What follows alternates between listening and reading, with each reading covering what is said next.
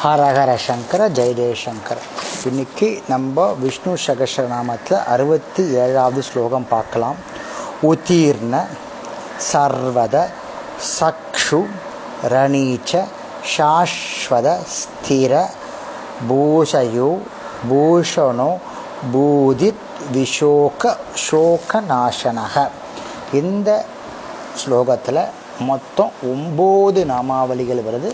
இந்த ஒம்பது நாமாவளிகளை இப்போ பார்க்கலாம்.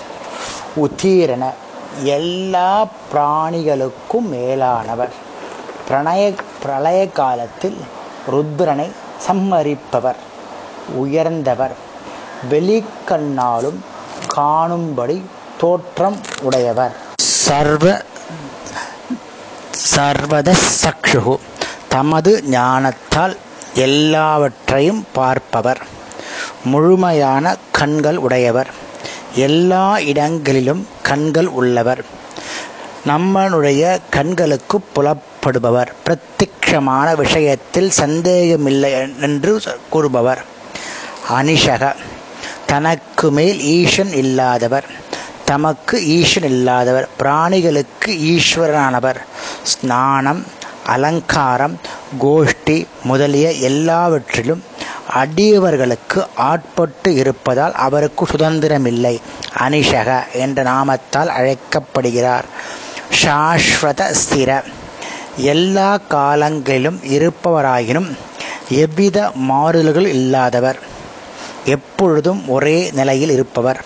பலவிதமான அர்ச்சாரூபங்களை எடுத்து அடியவர்கள் எக்காலமும் சேவிக்கும்படி இருப்பதால் எக்காலமும் நீங்காதவர். அதனால் பகவான் சாஸ்வத சிர என்ற நாமத்தால் அழைக்கப்படுகிறார். பூஷைய ராமாவதாரத்தில் சேது பந்தனத்திற்காக கடற்கரையில் தர்ப சயனத்தில் சயனித்தவர். பூமியின் பூமியை கையிலே உள்ளவர். பூரூபியான லக்ஷ்மியுடன் சயனிப்பவர்.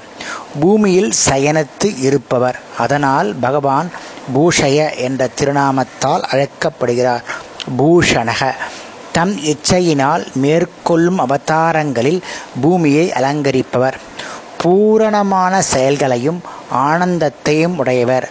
ஆபரணங்களை உடையவர். அதனால் பகவான் பூஷண என்ற திருநாமத்தால் அழைக்கப்படுகிறார். பூதி இருப்பு அல்லது செல்வமாக இருப்பவர்.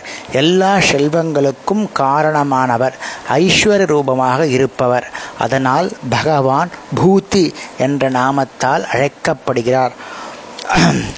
அசோக விஷோக அசோக விஷோக ஆனந்த ரூபி ஆதலின் சோகமில்லாதவர். விஷோக என்பது பாதம். விஷோகன்றது அவர் பகவானுடைய பாதம் பேரு.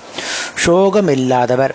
அசோக்கு விஷோ விசேஷமான சுகமுள்ள ஸ்ரீவைகுண்டம் முதலியவற்றை இருப்பிடமாக உடையவர் அதனால் பகவான் அசோக விஷோக என்ற திருநாமத்தால் அழைக்கப்படுகிறார்.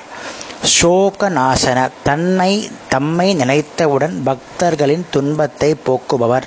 துன்பங்கள் அழியப் பெற்ற முத்தரைகளை நடத்துபவர் சோகத்தை அழிப்பவர்.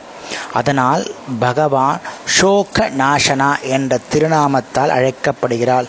நம்ம இன்னைக்கு மொத்தம் ஒம்பது நாமாவளிகள் பார்த்தோம். நாளைக்கு அடுத்த ஸ்லோகத்தில் அடுத்த நாமாவளிகளை பார்க்கலாம். ஹரஹர சங்கர ஜெய ஜெயசங்கர